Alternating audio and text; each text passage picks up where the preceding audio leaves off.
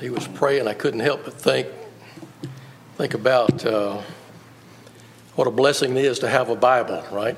Probably if we went to your home, it'd be at least half a dozen Bibles in your house. What if you lived a few hundred years ago and you didn't have a Bible? See how blessed we are? it's just amazing. Just amazing to me. Lesson number seven. This is in the last week of our Lord's life before he would be crucified. And uh, we're in probably a late evening after sunset of Tuesday. Now, remember, the way the Jews counted their days and counted their time was from sunset to sunset. We counted from midnight to midnight, but so after sunset would be the next day. So, say this evening, after about when it gets dark about 5.30 or so? Then after that it would be monday the way the jews counted time. So this is late tuesday which what they would probably be counting as wednesday of that week. And of course our lord would be crucified on friday just a couple of days after this. If you would turn your bibles to matthew chapter 26 we'll spend most of our time there. You might want to mark john chapter 13 We'll be going between Matthew 26, John 13, back and forth a little bit and make some references to Mark and Luke as, as we go. Matthew chapter 26, verse 3 Then the chief priests and elders of the people were uh, gathered together in the court of the high priest named Caiaphas. The court of the high priest. That's where in just a few hours they would be bringing Jesus for the so called trial where they would have false witnesses and so forth. Same place, the court of the high priest. And they plotted together to seize Jesus by stealth and kill him, but they were, uh, they were saying not during the festival, otherwise, a riot might occur among the people. Uh, Mark tells us pretty much the same thing. Luke says it was a chief priest and scribes were seeking how they might put him to death for they were afraid of the people. So they were looking for an opportune time. Remember, this is the Passover coming up. So Jews from all over would be coming into Jerusalem to celebrate the Passover. I've read from historians that hopefully know about it, they'd say the, the population of Jerusalem might be three times what it normally would be around the festival time here. And so there were large crowds. And you know, Jesus in the daytime was going in the temple, and there was always large crowds around that he was preaching and teaching. And so the Pharisees and the scribes and the chief priests were afraid that if they tried to arrest Jesus amidst all of these crowds, that there would be a riot. And, and like Luke said, they were, they were afraid of the people. So they had a problem. They wanted to arrest him and kill him, but they were afraid of the people. So the, uh, their first inclination then is we'll wait till after the festival is over. There won't be as many people around then, and we'll kill him then. But of course, Jesus, or not Jesus, Judas would offer them another option, wouldn't he? Let's see what Judas has to say there in verse 14. Then one of the twelve, named uh, Judas Iscariot, went to the chief priests and said, What are you willing to give me to betray him to you? I just realized I don't have this thing turned on.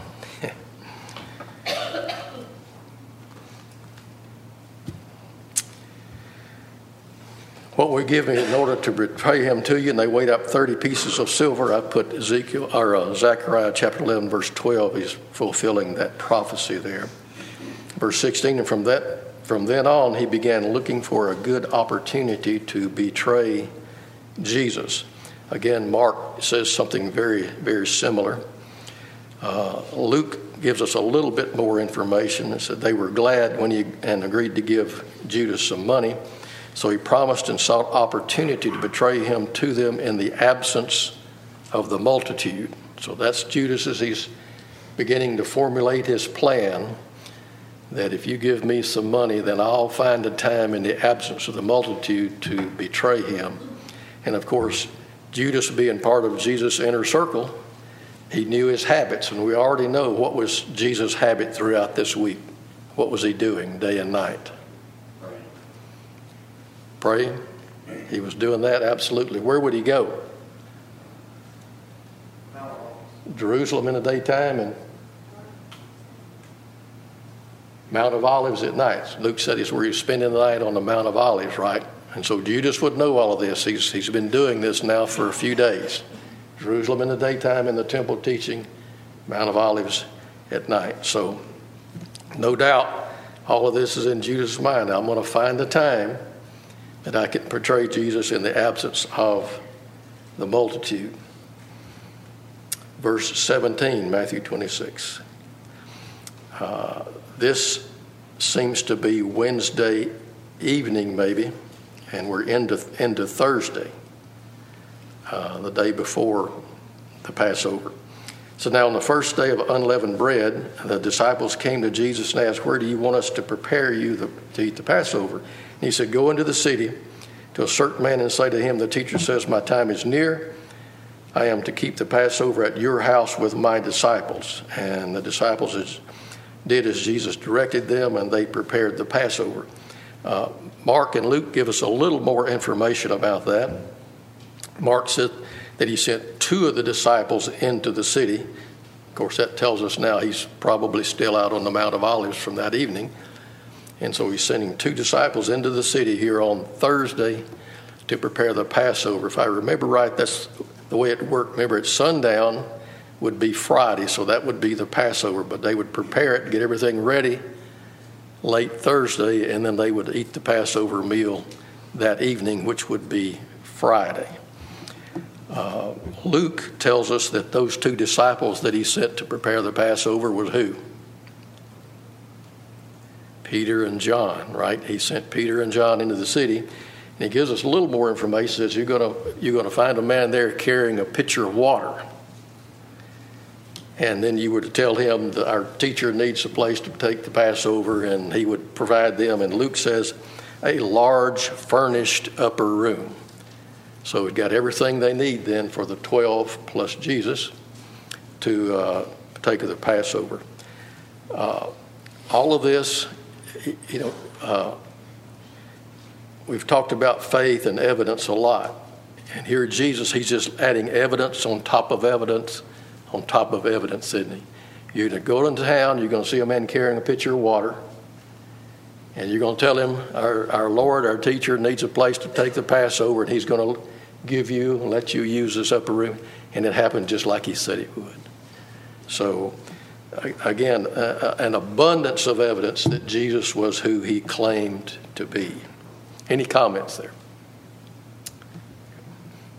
So, they're preparing the Passover. Uh, Matthew 26, verse 20. Now, when evening came, okay, so what day would it be now? It's evening. Now it's Friday, right? It's the, it's the Passover day, right? As I understand it, the Passover and the unleavened bread, that would go on, the two combined, for eight days. And of course, I think it was on Thursday, the day before the Passover, they'd get all the leaven out of the house. You couldn't even have it in your house, let alone in bread or anything like that. Get it out of the house. And so they prepared the Passover meal, and now it's evening. And they would, they would eat the Passover meal. It would be Friday, early Friday, as they counted time. Now, when evening came, Jesus was reclining at the table with the 12 disciples. Mark tells us the same thing, Luke, very much the same thing, that uh, they reclined at the table here in this upper room to uh, eat the Passover meal. Now, hold your place there. We'll be coming back move over to John chapter 13. John tells us a good little bit about the conversation going on in this upper room that uh, is, is not related in Matthew, Mark, and Luke. John chapter 13, beginning with verse 1. Remember to advance this thing. Now, before the feast of the Passover, Jesus, knowing that his hour had come, Okay, Jesus, God is still in control of everything that's happening, right? Jesus knows his hour's coming. He knows it's going to be Judas that's going to betray him. He's already told that, and he will tell it again. And he knows how and when and where it's going to happen. Could easily avoid all of this, couldn't he? Just don't go where he'd been going every night, and Judas wouldn't know. after he left, we'll see how Jesus leaves the 12 there in the upper room here in a little bit. But Jesus, knowing his hour had come that he would depart out of this world to the Father, having loved his own who were with him in the world, and listen to this he loved them to the end. I'm thinking about these apostles and how much they must have kind of frustrated Jesus at some times when they didn't have the kind of faith that, oh, ye of little faith. How many times did he tell them that? And of course, they weren't perfect. Uh, they would deny him in just a few hours. They would deny they even knew Jesus. Uh, they would betray him and all of these things, but Jesus said he loved them to the end, the imperfect. Aren't we fortunate that Jesus loves us the same way? Because we're not perfect either. We're just like, I'm sure if we had been there with the apostles, we would have been just, just like them. But Jesus, the love that he has is to the very end. Verse 2 During supper, the devil, having already put into the heart of Jesus the son of Simon, uh, to betray him. And Jesus, knowing that the Father had given all things in his hand and that he had come forth from God and was going back to God, got up from supper and laid out his garments and taking a towel, he girded himself. Just think just a moment about. Uh, verse 2. It says, The devil already having uh, come into the heart of Judas. So, did the, uh, did the devil uh, force Judas to do, to betray Jesus? Was that what happened here? It says the devil came into his heart. So, Judas didn't have a choice, right? Yeah, he, he did have a choice. Um, I think about 1 Corinthians 10 and verse 13. Now, listen to this. God says there's no temptation which is overtaken you, but such is common to man, and God is faithful. He's faithful not only to us, but to Judas as well. See? God is faithful, who will not allow you to be tempted beyond what you're able, but with the temptation will provide the way of escape also that you may be able to endure it. That's what God tells us. He's not going to let you be tempted beyond what you're able. I've had people tell me that you have to sin. God says, no, you don't. You're not going to be tempted beyond what you are able. James tells us how sin works. James chapter 1, beginning verse 13. Let no one say that when he is tempted, I am being tempted by God, for God cannot be tempted by evil, and he himself does not tempt anyone. But here's the way it works listen. But each one is tempted when he is carried away and enticed by his own lusts. And then when lust has conceived, it brings forth sin, and when sin is accomplished, it brings forth death. All right, so it's our own lust that causes sin. What lust was uh, overtaking Judas here at this point? Love of money, wasn't it? Love of money. Wanted those 30 pieces of silver. And so it was his own lust, his own love of money that caused Judas to do this terrible deed. So now we're in the upper room. They're going to partake of, it says during the supper, verse 2, they're going to eat the uh, Passover supper. And it's only probably less than 12 hours Jesus would be crucified.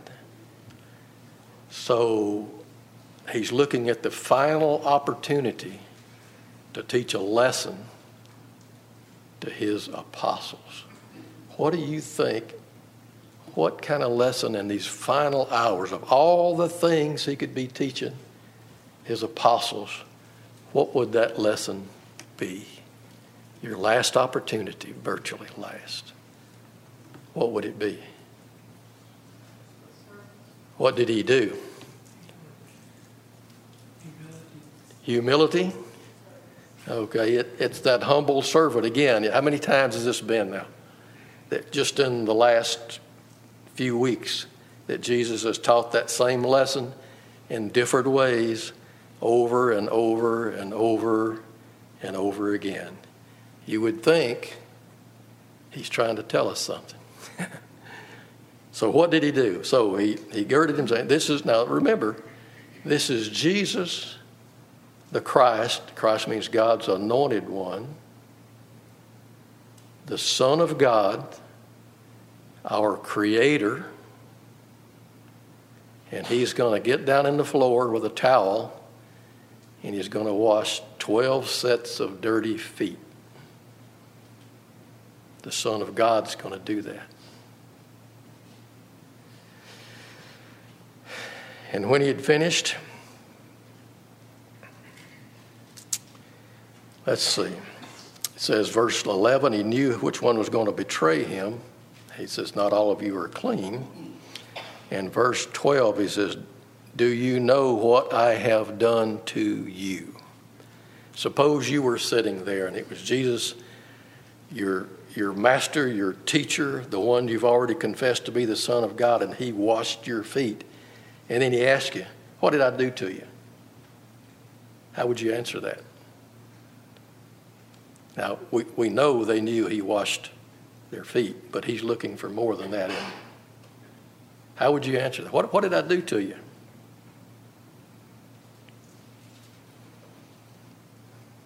He gave them that perfect example of the humble servant, didn't he? The one who was willing to sacrifice. Verse 13, you call me teacher and Lord, and you are right, so I, I am. If then the Lord and teacher wash your feet, you also ought to wash one another's feet. Look at verse 15. For I have given you an example that you should do as I did to you. You remember back in Matthew 23, Jesus talking about the Pharisees?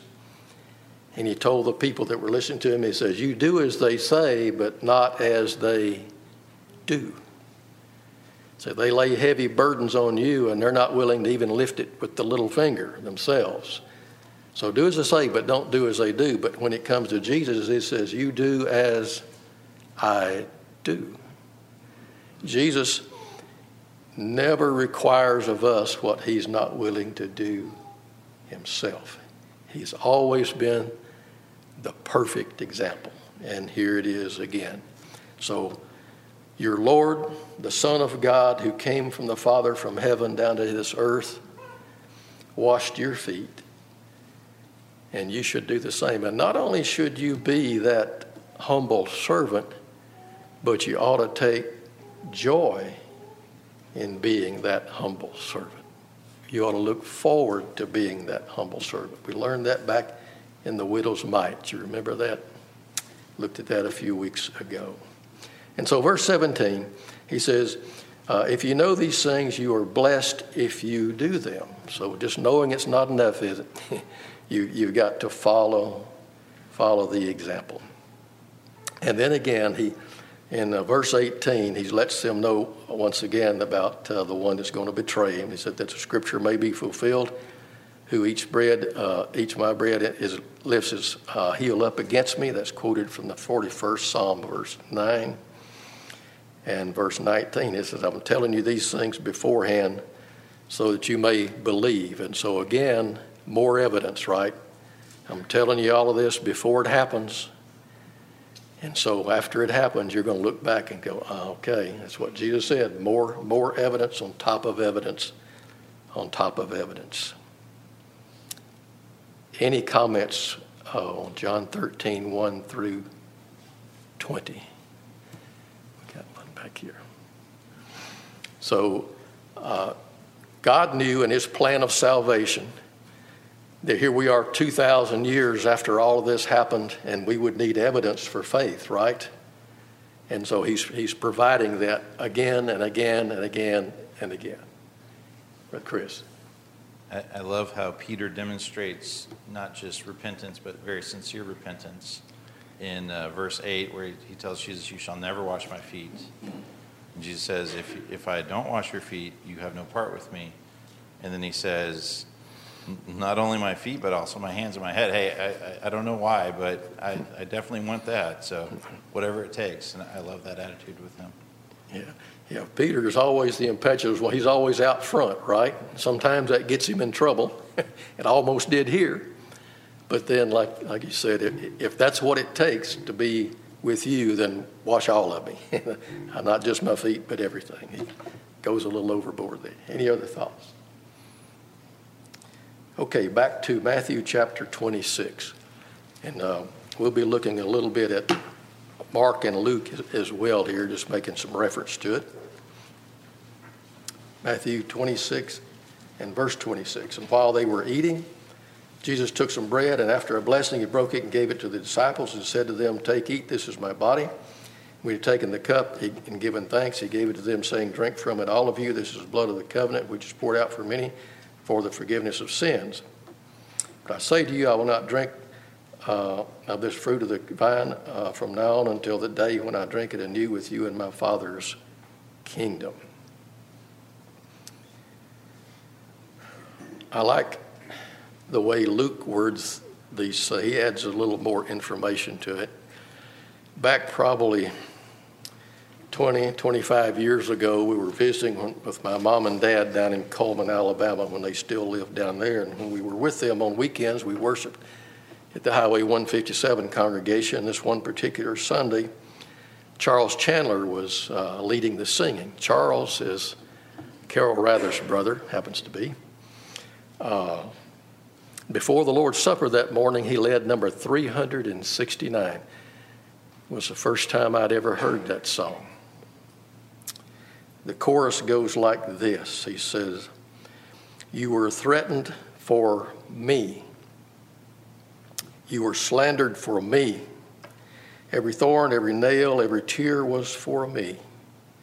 Sweet the thought that my soul may be mended and whole by my Lord who was broken for me.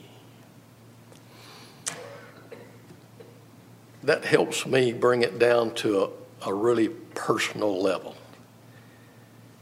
And I can visualize that upper room sitting across the table from Jesus, just Jesus and me. And in Luke's account, he says this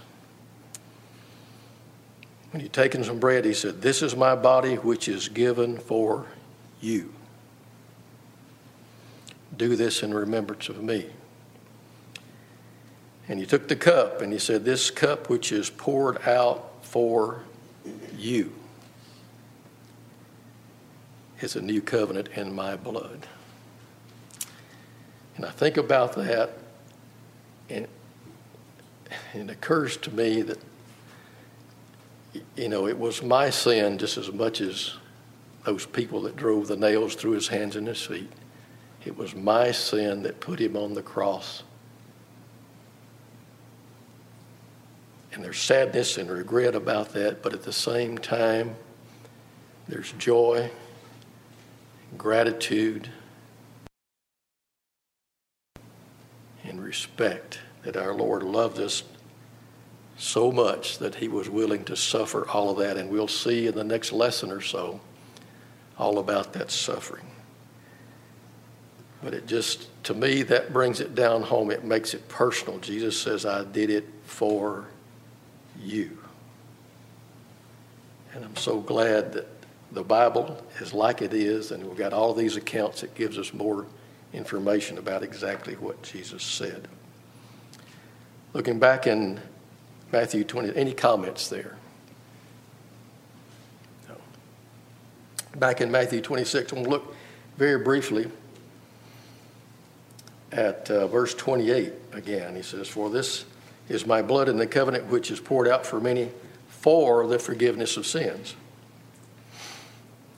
Uh, we know that the, the, English word for, F O R, can be used in a number of different ways, right? It can mean it can mean because, it can mean in order to, unto, into, things like that. So, how do we know what it means here? Does it, well, if, if you were to get a Greek lexicon and go back and look at it, you would see that the Greek word used there that is translated into the English word for is EIS, pronounced ice. And if you look up the meaning, it means unto, into, in order to. It doesn't mean because. And that makes it, I don't know anybody that would say that Jesus poured out his blood because our sins had already been forgiven. That wouldn't make any sense, would it? So it's no surprise then that the Greek word there means in order to, unto, into, that kind of thing. And I bring that up just because it's the same word, the same sentence structure that you find in Acts 2.38 when it says, He that believes in the baptism, that's the wrong verse. Repent and be baptized, every one of you, in the name of Jesus Christ for the forgiveness of your sins.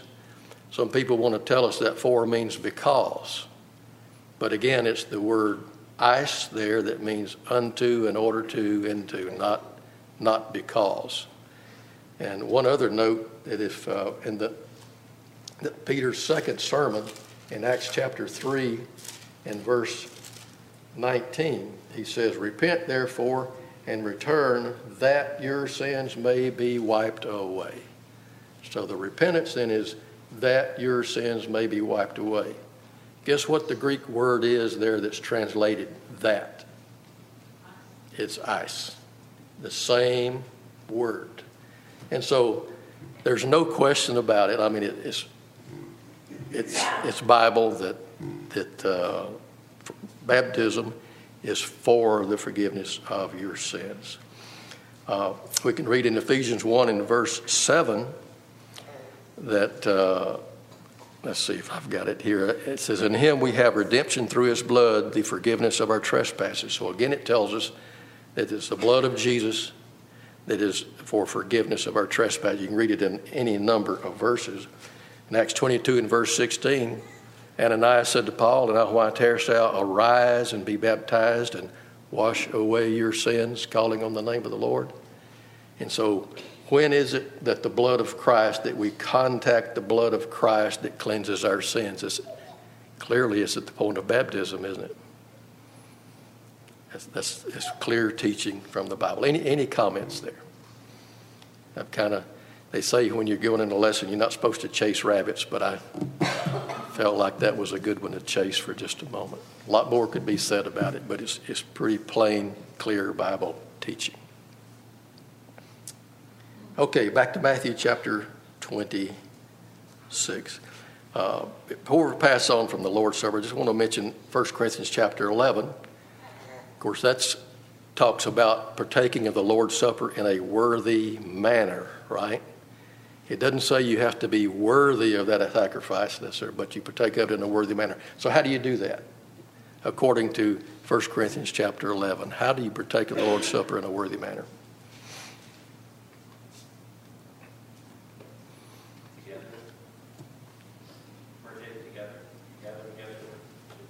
Okay, we take together.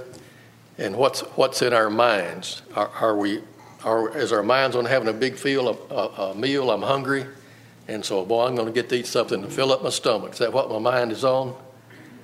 No. Jesus says, "Do it in remembrance of me." Right, and and there in in 1 Corinthians chapter 11, it says we proclaim the Lord's death till He comes. So those ought to be the things that are in our minds while we're partaking of, of the Lord's Supper to do it in a, in a worthy manner. Any other comments there? Okay, uh, Matthew 26, verse 21. And as they were eating, he said, Truly I say to you that one of you will betray me, uh, being deeply grieved. Uh, John says that he became troubled in spirit being deeply grieved, each one of them began to say uh, to him, Surely not I, Lord. And some of the other accounts said that uh, Luke said they were discussing among themselves. Is it me? Is it you? You can imagine the 12 when Jesus said, One's going to betray me. They're looking at one another. Is it going to be you? Is it going to be me? Who's it going to be? You can just imagine how that might have been. Uh, there in verse 24 Woe to that man uh, by whom the Son of Man is betrayed. It would be better for that man if he'd never been born. And Judas, was, Jesus, Judas, who was betrayed him, said, Surely it's not I, Rabbi. And he said to him, You have you said it yourself. Uh, and he told them a, a, a, sign that he would give them that, that would be the one that dipped with him in the bowl. As I understand it, they would have bowls of some kind of broth, and they would have bread, and they would dip it in the bowl. And of course, with 12 of them sitting around the table, there was probably at least three or four different bowls. But he said it would be one of them that dipped in, in the same bowl with him. And it's just, in a way, it's amazing that they never, they seemed like they never put two and two together and figured out who it was going to be. but of course, it was Judas that dipped in, in the same bowl with, with Jesus. Uh, I don't know if I forgot to. I was supposed to go there and I forgot to forward it, Then There's you some scriptures concerning the Lord's Supper. Okay, again, hold your place. We're going to go over to uh, John chapter 13 briefly and then we'll be going back uh, to Luke, then back to Matthew 26. John chapter 13, verse 27. It says, After the morsel, uh, Satan entered to him, that is Jesus. Therefore, Jesus said to him, uh, What you do, do it quickly. Okay, now, again, God's in control, right? So, this is the Passover now. This is the Passover evening. And Jesus was going to be the real, the true Passover lamb, right? So it needed to happen, his crucifixion, give, shedding his blood needed to happen during the Passover. So we're not going to wait another 24 hours or another week. He's going to be the Passover lamb. So he told Judas, what you're going to do, go ahead and get it done. Do it, do it quickly. Reminded me a little bit of uh, Romans 5 and verse 6 that we've referred to several times. It says, At the right time, Jesus died for the ungodly. So he controlled that time altogether. You remember, it was John the Baptist when he saw Jesus, he said, Behold, the Lamb of God that takes away the sins of the world. So Jesus being the true Passover lamb. The, uh, the Passover festival, where they actually slaughtered a, a literal lamb, was was the type and Jesus be the antitype, right? That was the shadow, and Jesus would be the real thing. So it tells us there in verse 30 so after receiving the morsel, he, Judas, went out immediately, and it was night. It was night. Judas is looking for opportunity then, away from the multitude, to betray Jesus where it wouldn't be seen by others, right? and it was night, and Judas leaves. So now it's Jesus and the 11 in the upper room. So he talks to them about a new commandment. This is John 13, uh, verse 33. Little children, I'm giving you, I, I will be, I am with you a little while longer. You will seek me, as I said to the Jews. Now I also say to you, where I am going, you can't come. So he tells them, I'm going to be with you only a little while longer, and where I'm going, you can't come with me. Now, a new commandment I give you that you love one another, even as I have loved you, that you also love one another. A new commandment to love one. Is this the first time that Jesus has ever told them we need to love one another? Not by any stretch, is it? You remember back in Matthew 22 when he was asked, What's the greatest commandment? Thou shalt love the Lord thy God, all thy heart, soul, and mind. And the second is likened to it. What was it? You shall love your neighbor as yourself. And so Jesus has taught them a number of times, but he says, Here's a new commandment I'm giving you. What would that be? Why would he say, I'm giving you a new commandment? Has a new magnitude It's even as I loved you, and That is new. I, I like the way you said that magnitude. I, I, that word hadn't come to my mind, but that was a good one. Everybody here, there's a new magnitude. It's as I have loved you. And so, how much did Jesus love us? Gave, gave his life, didn't he? And not only just gave his life, but in a, a terrible, painful, shameful way, he was willing.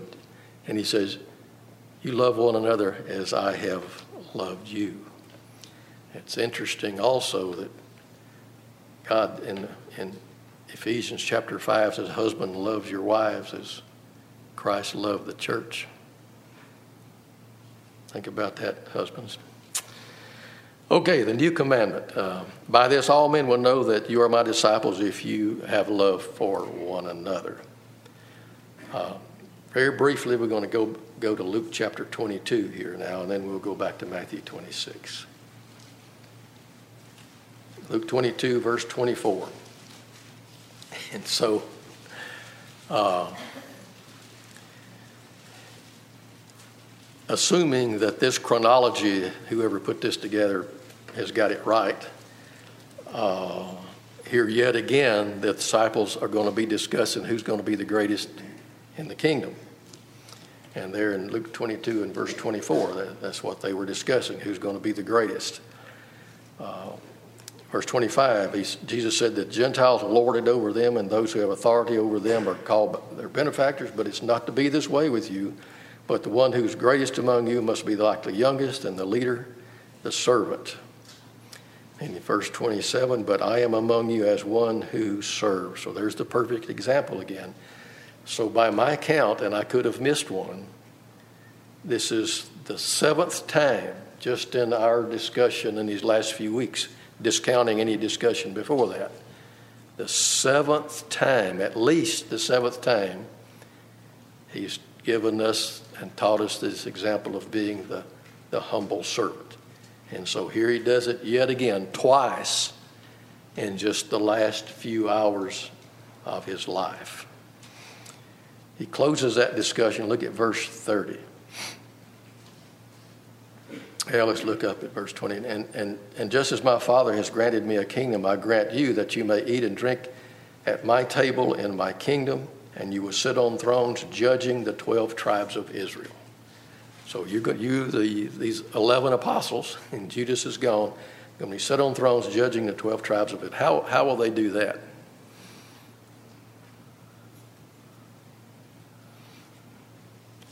Be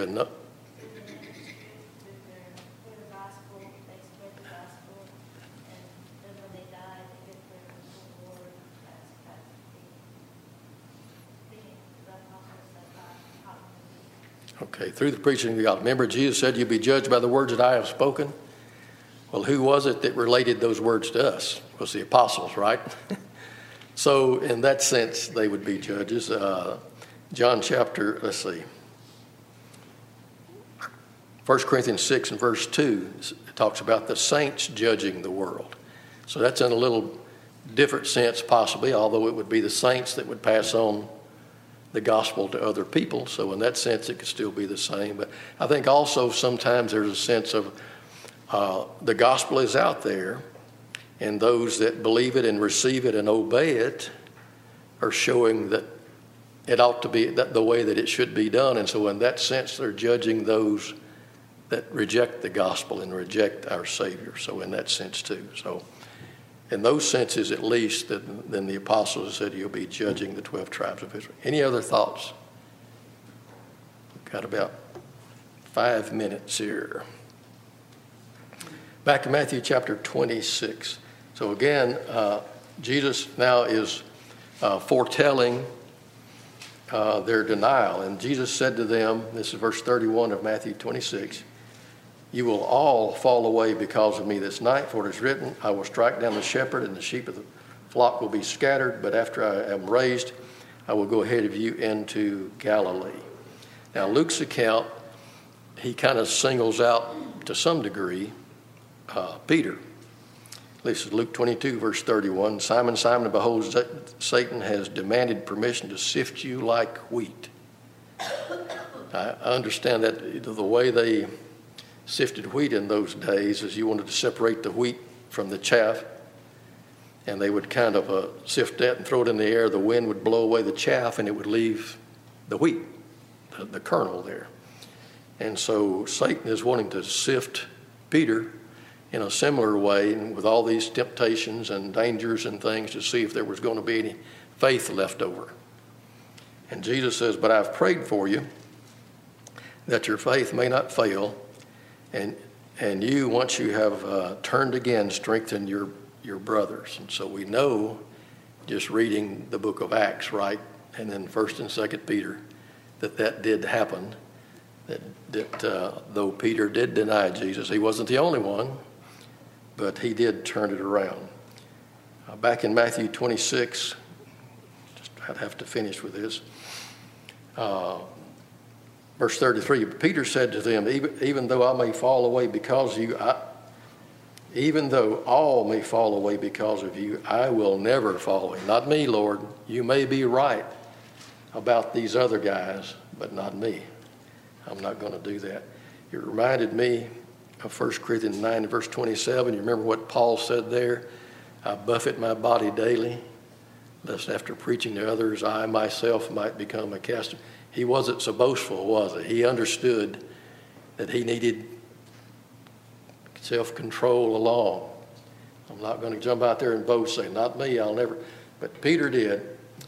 But Jesus said to him back in verse 34, Truly I say to you that verily this night before a rooster crows, you would de- deny me three times. Peter said to him, Even if I have to die with you, I will not deny you. And all the disciples said the same thing as well. So it wasn't just Peter, although he jumped out in front of everybody else. It was all of the uh, disciples said that, that they, they would never, even if they had to die with him, they would never uh, deny him. And uh, of course, he tells Peter, Well, you will too. Before the rooster crows, you're going to deny me three times. And so we'll pick up right there next week. We're out of time. Uh, in lesson chapter 7 and about Luke 22 and verse 35 is where we'll pick up, Lord willing, next week.